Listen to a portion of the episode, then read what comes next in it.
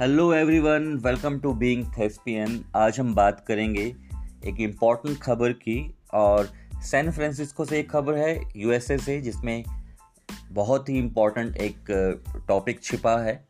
और टॉपिक ये है कि सैन फ्रांसिस्को पुलिसिंग सिस्टम में रोबोट्स को किसी भी अपराधी को गोली मारने का जो अधिकार है, वो दे दिया गया है।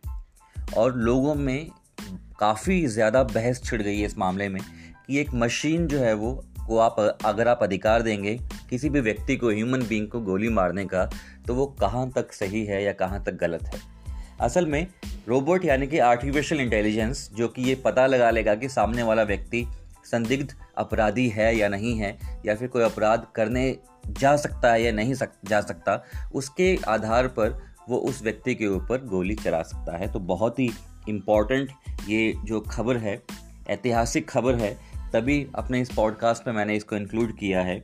और पुलिसिंग में रोबोट को गोली मारने का अधिकार दिए जाने पर विवाद भी काफ़ी ज़्यादा जो है वो छिड़ गया है यहाँ पर।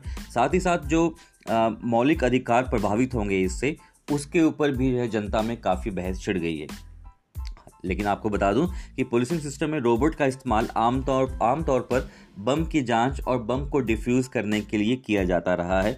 लेकिन सैन फ्रांसिस्को पुलिस ने एक कदम आगे निकलकर आर्टिफिशियल इंटेलिजेंस का इस्तेमाल करके और अपराध की आशंका होने पर ही रोबोट को यह अधिकार दे दिया क्या?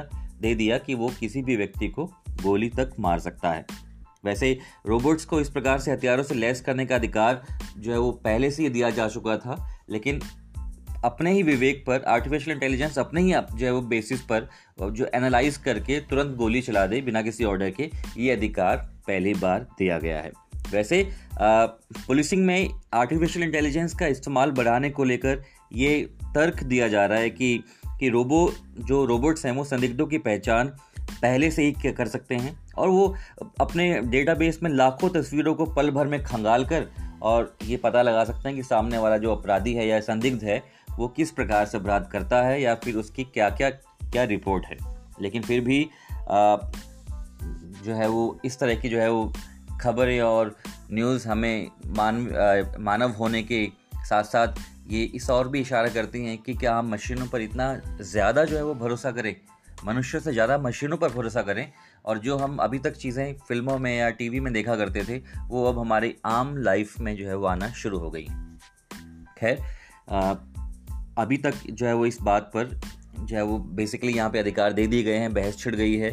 आगे क्या होगा, इसके बारे में हम आने वाला समय ही बताएगा।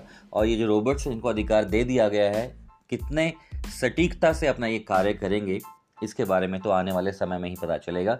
बहरहाल, ऐतिहासिक दृष्टिकोण से ये न्यूज़ बहुत ही इंपॉर्टेंट है, और हम सबको पता होना चाहिए।